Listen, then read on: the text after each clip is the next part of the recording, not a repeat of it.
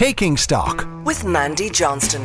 Thanks to Skillnet Ireland, driving business success through innovative training and upskilling. This is Newstalk. Hello and welcome to Taking Stock. I'm Mandy Johnston. I'll be keeping you company for the next hour with some more great guests and great conversations. And coming up, on today's show, as the dust settles on last week's local elections in Northern Ireland, we're going to be taking a look at the real figures and what they mean for the re establishment of the Assembly. I'm going to be joined by Tommie Gorman, who's the former RTE Northern Ireland editor, and he now writes about politics north and south of the border for the currency. Later on in the programme, I'll be talking about San Francisco. It's facing a crisis of homelessness and also drug abuse and crime, all of which are threatening the city's future. Tabby Kinder leads the Financial Times coverage across the West Coast in the US, and she's going to be here to talk us through the latest developments in a city that seems to be at breaking point. And finally, let's get digital. The European Central Bank will be 25 years old next week, and it's pushing ahead with the development of an electronic currency, even as politicians question its very purpose. Cliff Taylor of the Irish Times will be here to decipher what it means for us as consumers. You can email me at takingstock at newstalk.com. I'm also open on Twitter at StockNT. So let's start with that issue of a digital euro that the European Central Bank are looking at at the moment. It's already been causing problems on the streets of Amsterdam earlier this year. It seen protests over it uh, on the basis that it could lead to infringements on people's freedoms and privacy. But what is a digital euro and do we even need it? We're joined now by Cliff Taylor of the Irish Times. Cliff, you're very welcome back to Taking Stock. Thanks, Mandy. Now, Cliff, next week the ECB will be 25 years old. You and I were around when it was it was first starting off, but now it's come up with this digital euro. What exactly is a digital euro? What are they proposing? They're proposing that uh, the ECB would offer digital money, would issue digital money directly to consumers. Uh, now, I suppose this concept is a little is a little tricky because people feel they already have digital money. They pay with their cards. They pay. We all pay with our cards. We all pay with our phones, uh, and so on uh, through services provided by our banks. Uh, what the ECB is now suggesting, and other central banks around the world are, are looking at this as well, is that we would have digital money directly issued by the European Central Bank and, and backed by the central bank uh, which would mean we would have a digital wallet, uh, which could be used to pay for goods and services directly, could be used to pay online, and would have, if you like, the, the guaranteed backing of the European Central Bank. What I suppose the ECB has to persuade consumers is that there is some value in this beyond losing using, you know, things, cards, services uh, issued by their existing bank or by um, by organisations such as Revolut or whatever other uh, organisations pe- people use to pay their bills these days. And I think they still probably have, have a bit of a way to go in, in, in doing that. Yeah, and, and that's the big challenge because there's already a great deal of inertia when it comes to changing anything we do with banking. But like how did they convince them what are the benefits of doing it this way and and how exactly would people then use it people would use it in the way that uh, they would use their existing you know existing bank accounts if you like uh, so likely that people would have a digital wallet uh, on their phone uh, that it would contain uh, digital euros perhaps you might be paid in digital euros uh, as as as the system develops.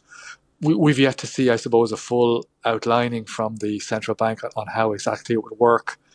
But the pitch would be that this is, you know, 100% safe, is 100% backed uh, by the by the European Central Bank, uh, and that um, you know perhaps unlike services that might be offered by tech companies or whatever, uh, that there isn't kind of a commercial angle to this, if you like, mm. uh, and that, that people can feel safe uh, using these kind of mechanisms and, and, you know, not face the risk that some service they are using by a, provided by a tech company or some other private sector provider mm. uh, might run into trouble at some stage and maybe their money w- mightn't be safe or their data mightn't be safe or whatever. So that's the pitch. As I say, you know, some people have presented this uh, as a solution, looking for a problem. so I do think uh, the public need to be, you know, do need to be persuaded that this is something worth worth having and uh, worth using, and that it offers demonstrable advantages over uh, their existing means of payment F- from the European Central Bank point of view and from the political point of view, there is perhaps a fear that people would start to use these services provided by, uh, you know, by tech companies, for example. Uh, although efforts in that sphere to provide, uh, you know, digital currencies haven't haven't really gone very far so far. So, um, as I say, still a job of persuasion to do. I think, with the public about about using this. Mm. Let's explore a little bit more about the reasons why they're moving towards this. Um, are they a little bit behind the curve uh, when when when you're talking there about they're trying to ward off the threat of private companies sort of taking control of the payments? People are kind of doing this type of thing already. So, um, are they a bit are they a bit slow to get to this in your view? Yeah, I mean they probably are all right. Central banks in general, I suppose, tend to be tend to be cautious institutions, mm. but there are, uh, you know, a large number now looking at this. Some experimental projects going on around the world. The Fed are, are looking at it. Uh, most of the main central banks are looking at it, and there is, you know, um, power grab might be too strong a word, but certainly central banks like the ECB are trying to underpin their position uh, as the as the you know the key provider of currency. Mm. For example, the ECB would be wary that other central banks might issue currencies that might come into use in the euro area uh, in time uh, and kind of undercut their position. So it, it is, I suppose, trying to respond to the way people are using money these days, to the concerns they have, mm. and trying to come up with it with, with, with a new product which will which will keep the ECB in the driving seat in the years to come.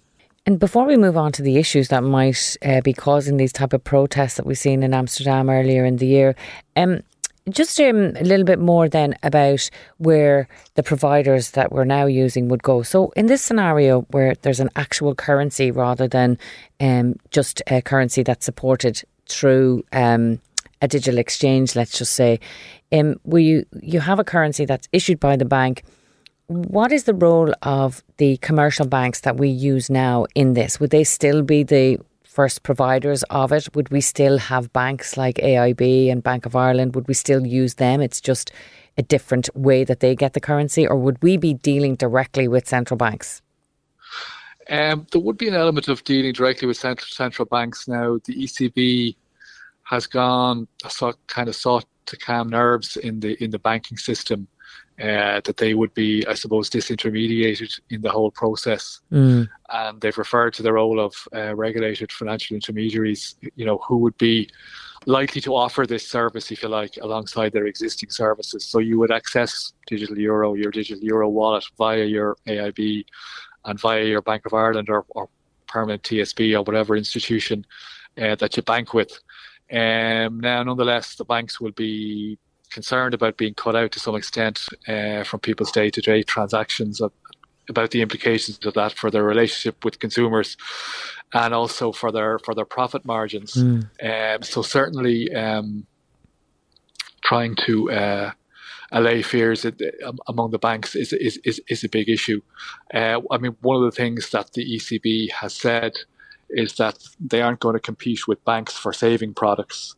Um, that your savings account will still be with your bank, uh, and that you'll be able then to stick to switch your savings into your digital euro if you so wish and, and, and, use it that way. That's the pitch. I mean, a lot of the practicalities of this have still to be have still to be ironed out and worked out, and there certainly is fear in the some fear in the financial sector that they might lose fees here and that they might lose elements of their relationship with ordinary customers, uh, which is obviously the, the bedrock on which they build mm, I, sales of products which they make more money. Yeah, the banking lobby has always been fairly aggressive and very determined. Yeah. I can see huge issues here um, from, from that perspective. But if you're just tuning in, folks, you're listening to Newstalk's Taking Stock with me, Mandy Johnston. I'm talking to Cliff Taylor of the Irish Times about a potential digital euro. Cliff, there are the big issues around this um, and privacy being the primary one. Can you just talk us through the concerns that people might have about uh, a digital currency of this nature? Yeah, I guess there's there's two really. One is that the ECB might try in some way to control how people spend money uh, or limit how people spend money. That this might be in some way be programmable money, as it's called. Now the ECB has has gone out of its way to to to allay those fears and, and say that that won't be the case. Um, then there's the issue of access to personal data, and this this is a kind of a tricky one because there are various anti-money laundering uh, rules and rules on the financing of terrorism and fighting tax evasion and ensuring sanctions such as those currently uh, being applied on Russia are, are, are complied with. Uh, and there are questions then about, you know, how does the enforcement of those rules uh, sit along with people's privacy concerns in relation to information that the ECB would have, because obviously information about how, how people spend money is very powerful. I, I guess that, that, that the spin from the ECB so far is that they will only have access to information, or the authorities will only have access, you know, in relation to precisely how to how to enforce kind of those anti-terrorism and anti-money laundering rules. But that has raised fears, uh, particularly in Germany, where, where, where this privacy issue is really big. Mm. And of course, Germany is a key player in the euro, so I think this is going to be a big issue uh, in terms of how uh, how this all plays out and getting all the countries on board because we, we, we still have a way to go on this one. Absolutely. I, I, another another kind of clunky issue uh, is how this would work for what are called offline payments. So if I want to, if I'm going to lunch with you and I want to, you pay the bill and I want to give you 30 euro or whatever it is um, to, to, to, to, pay you back for that. Um, how is that going to work? It does appear that the system is going to allow some of these what are called offline payments between individuals. And of course, these are these are the very things that make some of the products on offer in the market at the moment very attractive. Mm. But again, how, what the limits are going to be set on that uh, and how that is controlled in terms of you know not people paying for uh, for drugs or getting involved in kind of larger cash transactions mm. uh, is, an, is something else that's going to have to be worked out. I think was going to be another very controversial area as this all plays out. Yeah, that, that issue of control that you mentioned there and programmable money, I suppose the fear is that if we got into um, an economic downturn situation where things were critical like they were in 2008 2009 that the governments then themselves could start what rationing money or controlling money in the same way they're now sort of they can ration energy or something like that that that we sure. we then just uh, are at the mercy of of governments who then try to control money and they know all your data. So that that'll be a huge hurdle for them won't it yeah, it will. Uh, or you know, even on a more prosaic level, that they'll kind of the ECB will set limits and say you can only spend X thousand digital euro or only transfer X thousand at a particular time. Mm. Or there may be limits on who you can pay to and who you can't pay to.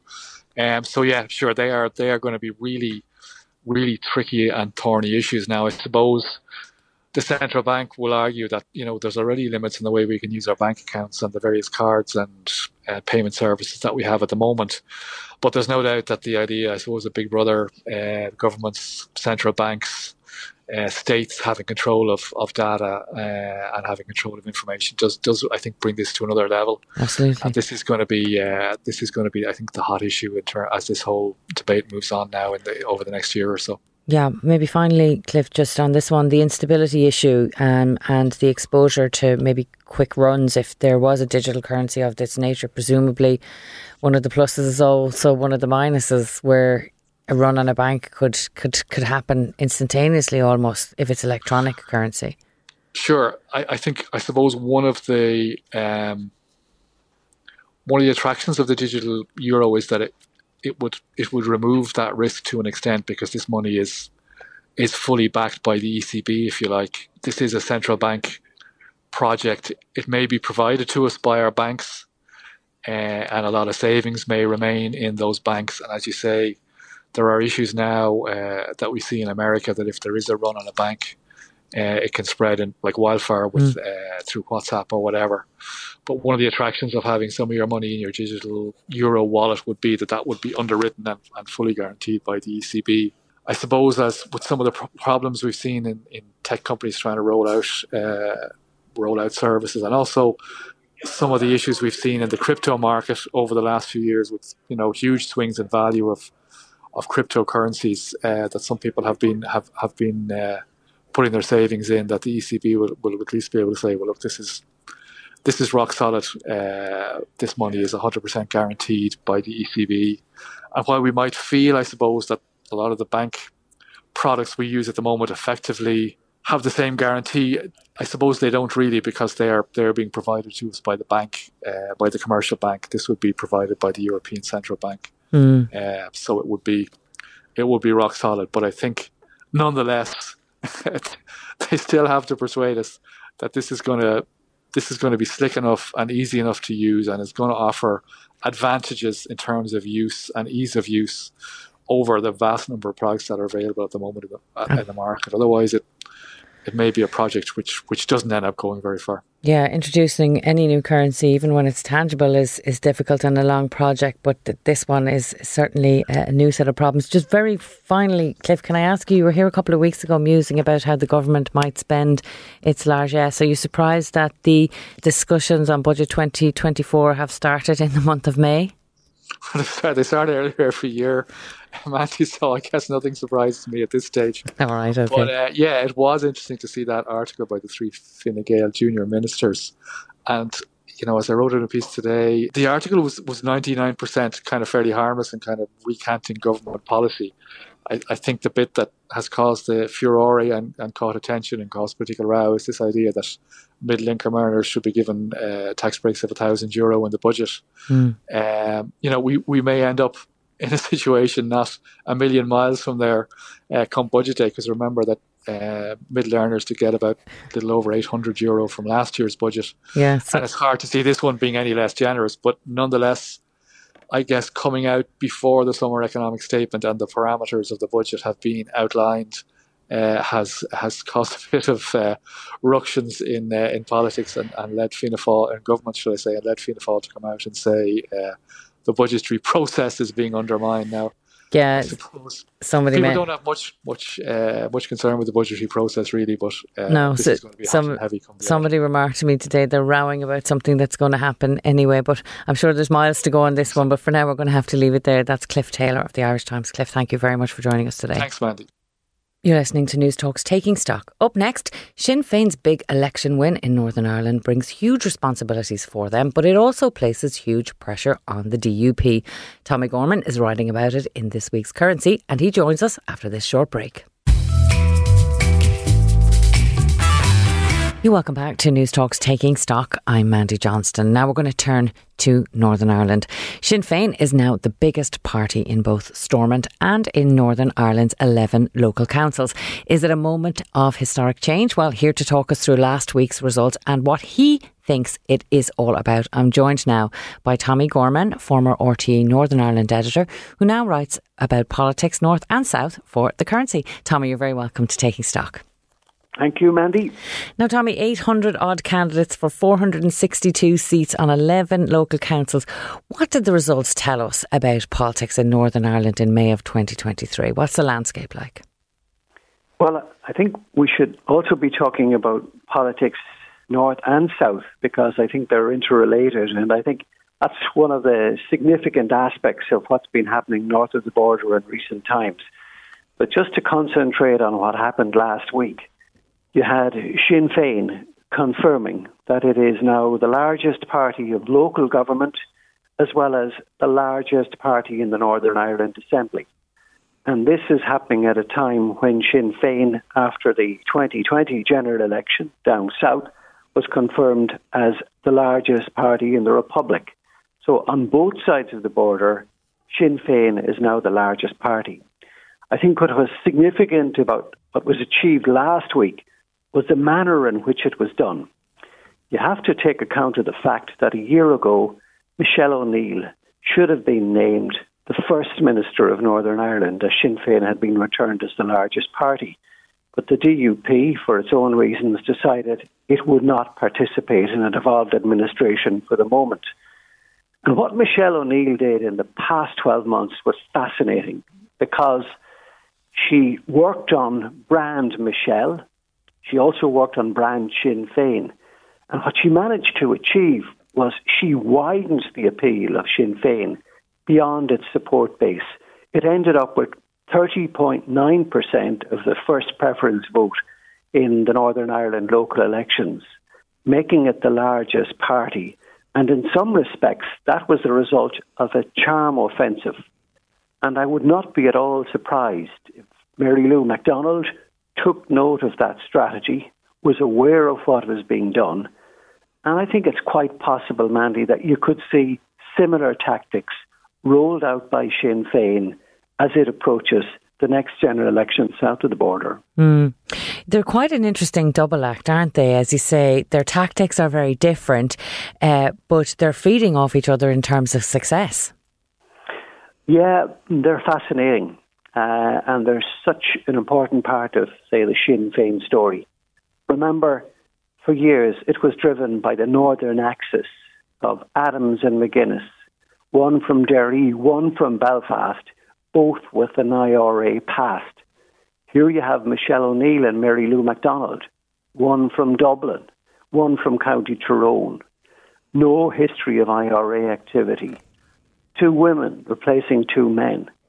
And when you think about it, in 1986, when Adams and McGuinness came to a Sinn Féin gathering in Dublin, they were looking to say to the party, we should cease our policy of abstentionism in Dáil Éireann. Two Northerners urging a change in policy south of the border. Mm. How different it is now that you have O'Neill uh, and McDonald uh, driving Sinn Féin policy, and as you say, one feeding off the other. Like, for instance, it helped Sinn Féin up north that the party was the largest party in the south.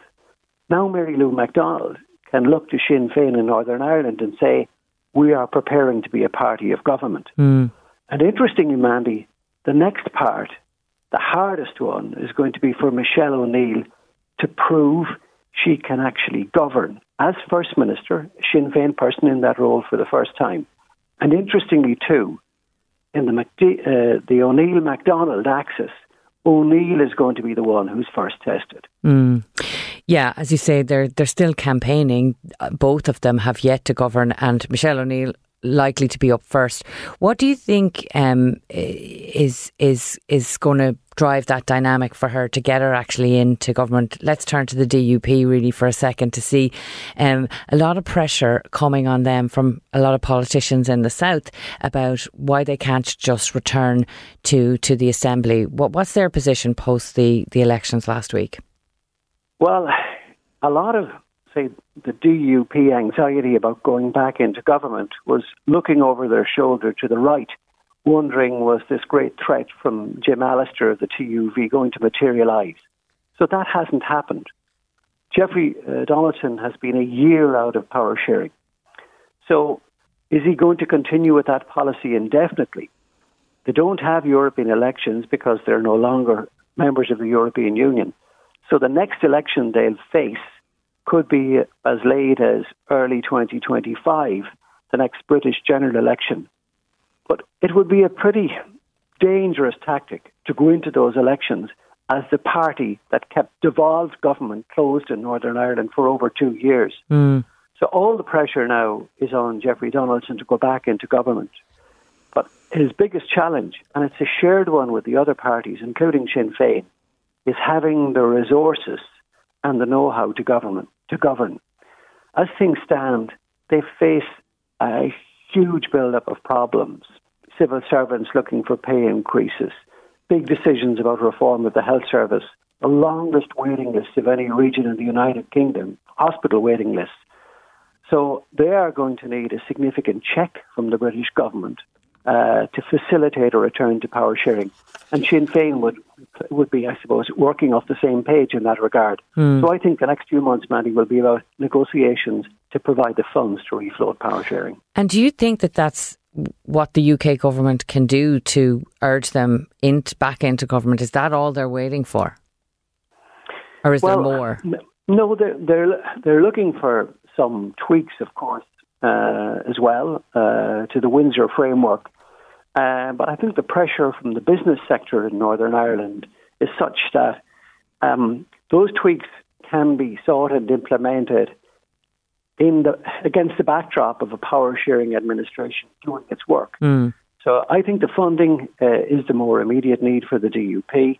And I think that's something that the British government can deliver. I think mm. you also have to take into account that Rishi Sunak, one of these months, is going to look to make a, a visit to the United States, a high profile one. And I think he'd like to be bringing some positive news to Joe Biden in relation to the resumption of power sharing. But if that happens, and if it when it happens, Mandy, well, then Michelle O'Neill is going to be the person who's going to be centre stage as First Minister. And Sinn Féin, the brand, is going to be tested as a party of government in Northern Ireland before you have a, an election campaign for the Dáil. Mm, mm. And certainly Biden is very crucial in the relationship between uh, Rishi Sunak and trying to, I suppose, repair all of the difficulties that they've had over the Northern Ireland protocol. So they want to go there with something good to offer, as you say.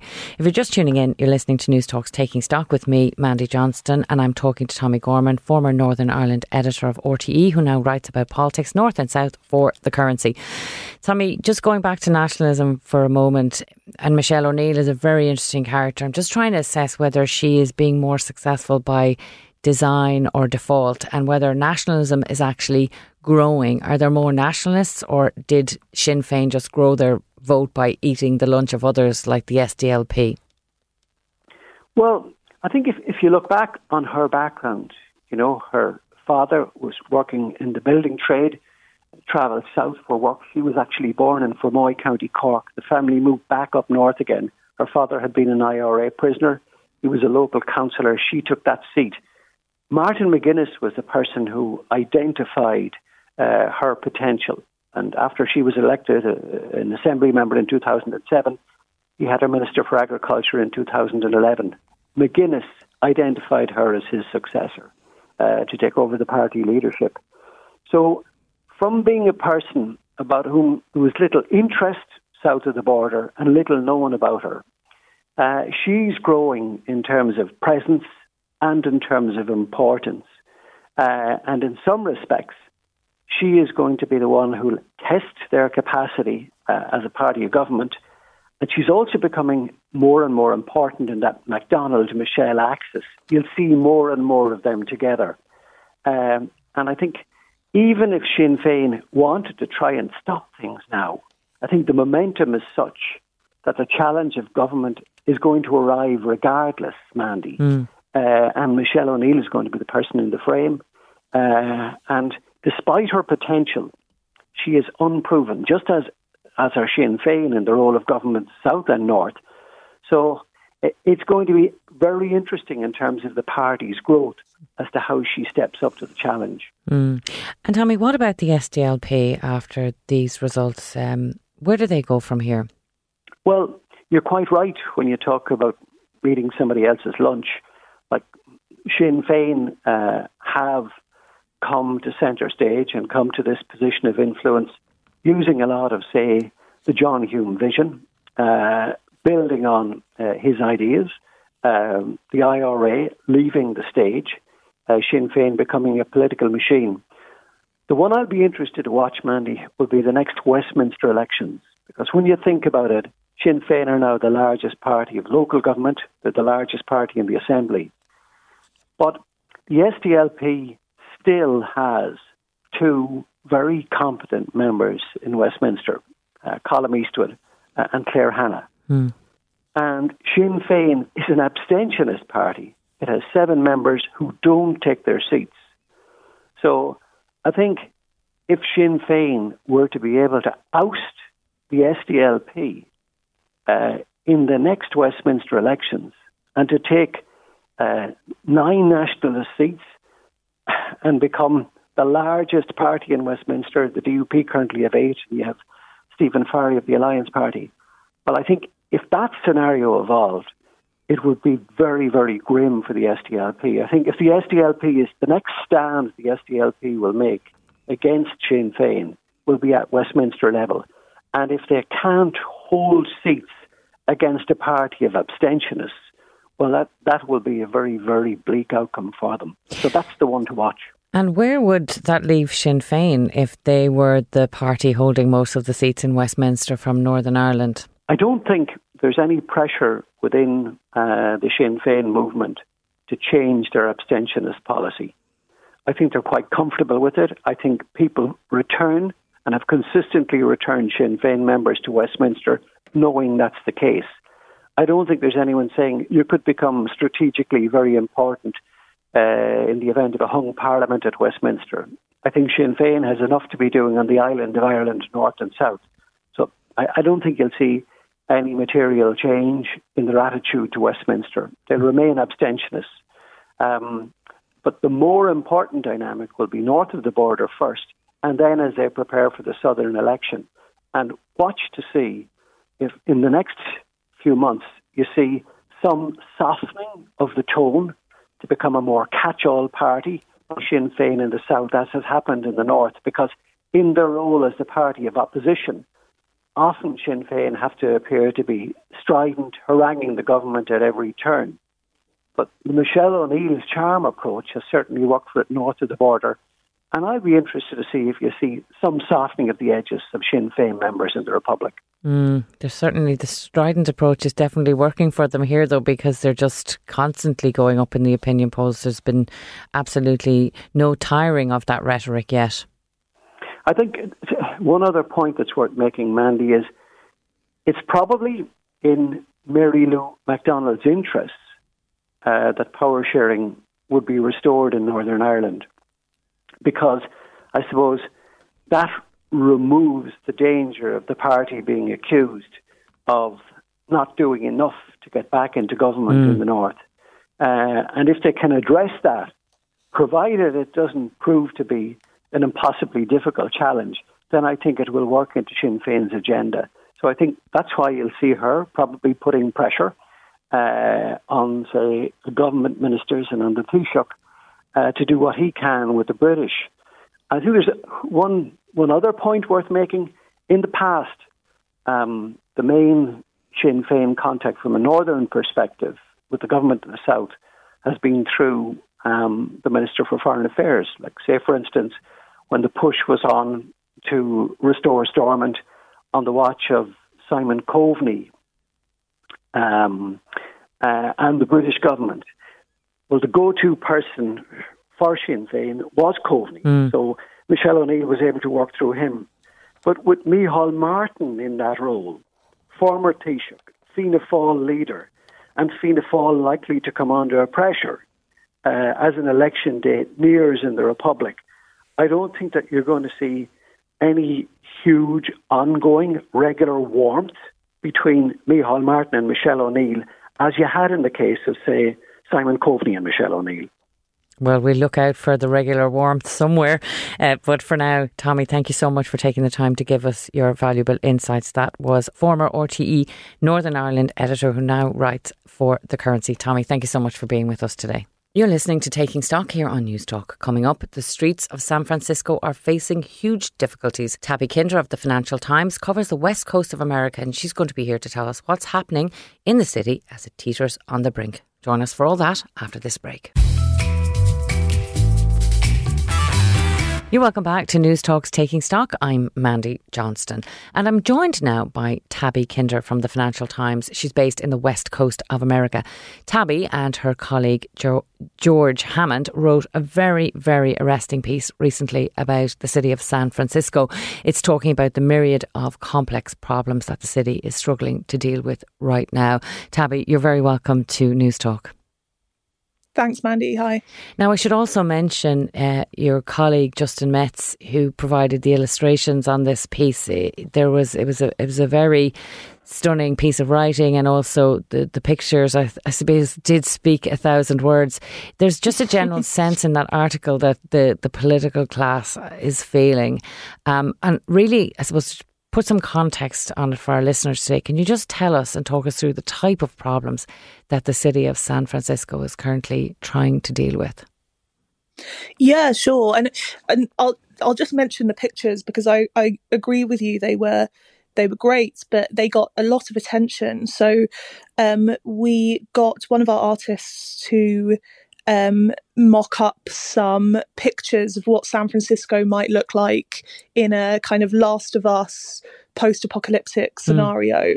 Mm. Um, so pictures of the Transamerica Pyramid covered in you know vines and that sort of thing, and um, lots of people didn't realize they were illustrations mm. and we mm. got lots of emails from people asking if that was really what san francisco looked like which was uh, amusing but um, also slightly worrying.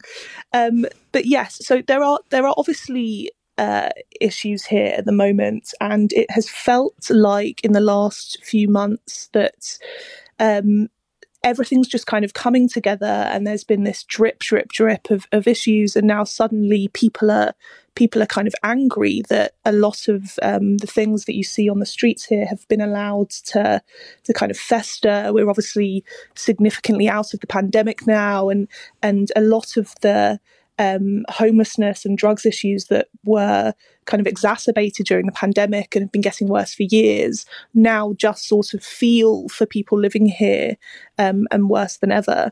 So, uh, probably the biggest issue and, and, what we sort of focused on at the beginning of our article was the fentanyl crisis. So San Francisco has the second worst rate of drugs death of drug deaths in uh, in the whole of the US. And more people here have died of fentanyl overdoses um, since the COVID pandemic started than of COVID, which speaks to two things. And it speaks to the ability of the city uh, to actually run a successful um, pandemic response, and also quite how bad its its like its response to the drugs crisis has been. Um, and it's just become a regular sight now um, to see people openly using drugs in the streets. Mm. Um, typically, it's clustered to certain parts of of downtown, but these aren't um, areas that are kind of on the fringes. These are parts of San Francisco where uh, people come through to go to work, where people live, um, and it's really just become quite shocking. Uh, one person I spoke to for the article was the father of a 10 month old little boy who had accidentally ingested fentanyl um, at the end of last year when he was at a park with his nanny. Uh, the boy had um, just kind of randomly suddenly gone into gone unconscious, turned blue, stopped breathing, and paramedics ended up with not really knowing what else to do, administered him Narcan, which is uh, uh, reverses um, opioid overdoses, and he woke up. He uh, went to hospital. He was found to have, have ingested fentanyl, and it just kind of, it, you know, it was a freak accident, mm. but it mm. just spoke to a lot of people about the kind of how bad the drugs issue has become here and this sense of sort of unsafety that it's brought. Yeah, there's so many um, lessons in that little story about Senna Matkovic, who I think is perfectly fine now, but it was the knowledge mm-hmm. of the emergency workers just to act on that immediately. Mm-hmm. It was also the juxtaposition of the very wealthy people who were living in San Francisco um, somehow wandering into this, and that's creating its own sort of news dynamic because it, it's the juxtaposition of those two worlds. But can I just um, ask you a little bit about um, fentanyl because, luckily, for now at least anyway, it's not something that has a huge presence either here in Ireland, but I'd imagine as everything what's over there eventually comes over here. We just talk to me about the, the drug itself. It's manufactured, it seems to be very cheap and um, highly addictive. Can you just give us a little sense mm. of what that drug is and, and, and how much it costs and how it's made? Yeah, sure. So it's it's a synthetic opioid. Um, it really has become a, a kind of crisis uh, level epidemic fentanyl use across the US, not just in, in San Francisco. Um, it's it's super cheap, super potent. Um, a, a, hit. So when we were reporting the piece, we spoke to a lot of um, homeless people who are uh, who are addicted to the drug and a lot of um, people who are really struggling with with addiction and they all kind of said the same thing which is that it's just become completely just ubiquitous mm. across across San Francisco. So it's about eight dollars for a hit. Um, it, it's really quick working it only lasts about 30 minutes and then the withdrawals last two or three hours. And the fact that you can kind of buy one hit for eight dollars kind of perpetuates a lot of the other problems that San Francisco is seeing at the moment.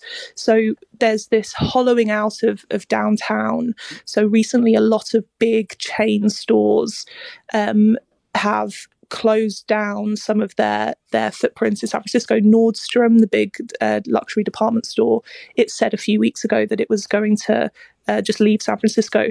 Part of that, obviously, is the lack of footfall. The you know people do more online shopping, etc. But another part of it, and and the reason they're all more um, kind of like keen to cite is the a big rise in in violent shoplifting mm. in the city because there is this sense that you can uh, shoplift, you can do petty theft. The chances of getting prosecuted are very low um, the stakes are very low, and then people kind of go out onto the streets outside of these shops and sell the things that they've stolen. So it's really common to walk around parts of San Francisco and see people just kind of selling, you know, bottles of shampoo and um, soap and things on the street, and then you go into the shops and everything's sort of behind locked uh, plastic cabinets because that shops are kind of desperately trying to get to grips with this shoplifting problem. Mm. What's really, I suppose, surprising as well when you read the piece is that this is a city that's also home to four of the ten most valuable companies in the world. There's a huge disconnect between the wealthy and and the the, the people who are living in the city dealing with their own crime, not just violent crime on wealthy people, but it was all sort of um, I suppose again come to a head in a new sense with the um, the murder of that Cash App founder uh, Bob Lee mm-hmm. a number of weeks ago, which was a shocking uh, piece of, I suppose, you know, violent crime that just kind of hit the headlines everywhere. Many asking that was it so prevalent in the news and got so much attention just because he's a he's a white man. Mm, yeah, I mean, the, that's one of the craziest sort of things about living here that San Francisco is still one of the wealthiest cities uh, in America. I mean, some some of the most the, the wealthiest billionaires in the world, Elon Musk, Jeff Bezos, these guys all live in, in San Francisco in the Bay Area. And um, you know, as you said, it's home to some of the wealthiest companies in the world, um, Facebook, Google, Twitter, etc. So to have this massive kind of gulf um, in income inequality and the rates of poverty and homelessness that we do, kind of there's a sense of frustration that the issues have have been allowed to become so bad, and also a sense of of um, kind of this like antagonism because mm. San Francisco doesn't have a resources issue. It has a really big budget to kind of fix some of these issues. There's a lot of money in the city. A lot of people are very wealthy. Um, uh, so there's a sense that there should be um, that yeah that something just isn't working to kind of fix some of these issues. Um, so yeah the bob lee uh, murder was really shocking because he was um, he used to live in san francisco. He doesn't anymore but he was back visiting and he was um, murdered late at night in a kind of nice area very near downtown. And immediately when the news broke about this this murder everyone just just jumped on it so there was mm. this you know people from tech billionaires elon musk was tweeting about it people it made headlines all over the world because it it kind of tapped into this sense that there was this like pervasive lawlessness in mm. san francisco and that it had become an unsafe place to be and it tapped into some of these issues about you know he was a, a kind of wealthy successful tech executive and um, now he's fallen victim to this crime on the streets of san francisco. So it tapped into a lot of people's fears about what's happened in the city. But actually, what then transpired was that he hadn't, you know, as lots of people had assumed, he hadn't been killed in, in kind of some unprovoked attack mm. by, you know, a fentanyl addict or a homeless person. He had been killed by someone known to him, an acquaintance, allegedly. We don't, you know, we're still waiting for the trial. Um, but someone's been arrested who also worked in tech and, you know, was was personally known to him. Um, but what that did, that whole narrative, it was just so interesting to see it play out because people were so quick to assume so many um, things about the situation. There's been a couple of other similar cases. Mm. And for me, that kind of narrative problem um, is as damaging as, as any of the kind of real issues because it really, you know, a lot of San Francisco's GDP comes from um, after all, the, the tech industries comes from tourism, and it just isn't good. You know whether the the level of safety here is as bad as, as some of these stories have made it have made it seem. And I live here. I do. I really like living here. Um, you don't you don't walk around in a constant feeling of of uh, being on edge and feeling like it's unsafe. But to see these headlines around the world and to see how people think of the city, it's it's yeah, it definitely has this perception issue now. Yeah, and uh, unfortunately, perception can can eventually become the reality. But can I just uh, draw your attention to something you mentioned or a, a phrase you used uh, in your article was you called uh, San Francisco a sanctuary city referring back to the 1970s when the children of flower power would have flocked to the city because of its counterculture plus the progressive politics. It just sounds like when you're talking there, um, budget isn't an issue, money isn't, and resources isn't an issue. The wealthy are there, tech is there. Did they ever actually get their arms around the problem of that? You know, people flocking to there for cheap drugs and that kind of free spirit. Uh, like, was there a period of time where the, the city of San Francisco was working well?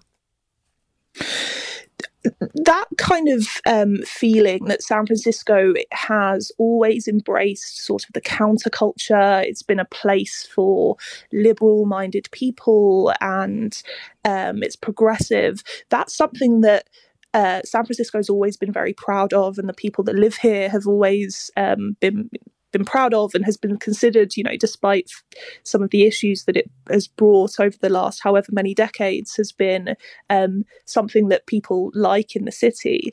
And um, you know, it's like it's as you said, flower power kids and musicians, and there's the beat poets, and you know, it's responsible for so much of the kind of vibrancy and the, um, yeah, the the kind of art and literature that that pe- that means San Francisco is so well known, but it's kind of become so, so, all of that a lot of that feeling still exists but also the person who i was speaking to who used this phrase sanctuary city part of what he was referring to were some kind of newer policies that mm. make San Francisco attractive to people who um, kind of live on the fringes or might be homeless in, in say more po- like more poverty stricken parts of America. Um, so California in 2014 as a state downgraded uh, the penalties for a lot of low level um, crimes to do with drug possession, petty theft, uh, down from fel- felonies to misdemeanors, which kind of took away a lot of the risk of, of being arrested if you were, mm. you know, doing kind of low level shoplifting, using drugs in public. Um, and so a lot of people came to California because that. So it just it, it means arrest. You know, police are less incentivized to make arrests um, more generally, and and so you can kind of come to California and use drugs and buy drugs and live on the streets and the weather's good um, with just uh, in a kind of way that means you're less likely to be picked on by the police. Mm. And then San Francisco, because it does have this big budget and because it has been trying to fight um, drug use and, and solve homelessness for so long, it does have uh, shelter programs. It has lots of charities and churches offering free food and clothes. And it's tried lots of different things. It's had harm reduction centers, uh, needles, uh, needle exchange sites, like safe injecting sites. It's tried all this stuff. So things were always popping up to kind of help homeless people, people living on the streets, etc. Um, and uh, so people come because that's on offer. Mm. And in a way, you're kind of proud that San Francisco is able to offer some of this stuff, but it does have the negative consequence of people um, coming here who weren't born in the city uh, from other parts of the country because it's all it's all on offer and some of the homeless people i spoke to who have either lived here for you know 30 years or who were born in the city do they think it's a problem and mm. they kind of are uh, fed up with a sort of influx of people um, who are who are getting the benefit of some of this stuff. But I don't think there's ever been an era where San Francisco, you know, suddenly had the kind of magic um, magic solution to some of these issues and lots of um, mayors previous mayors in the city have tried weird and wonderful um, come up with weird and wonderful things to to fix homelessness. There was there was one mayor in the eighties who wanted to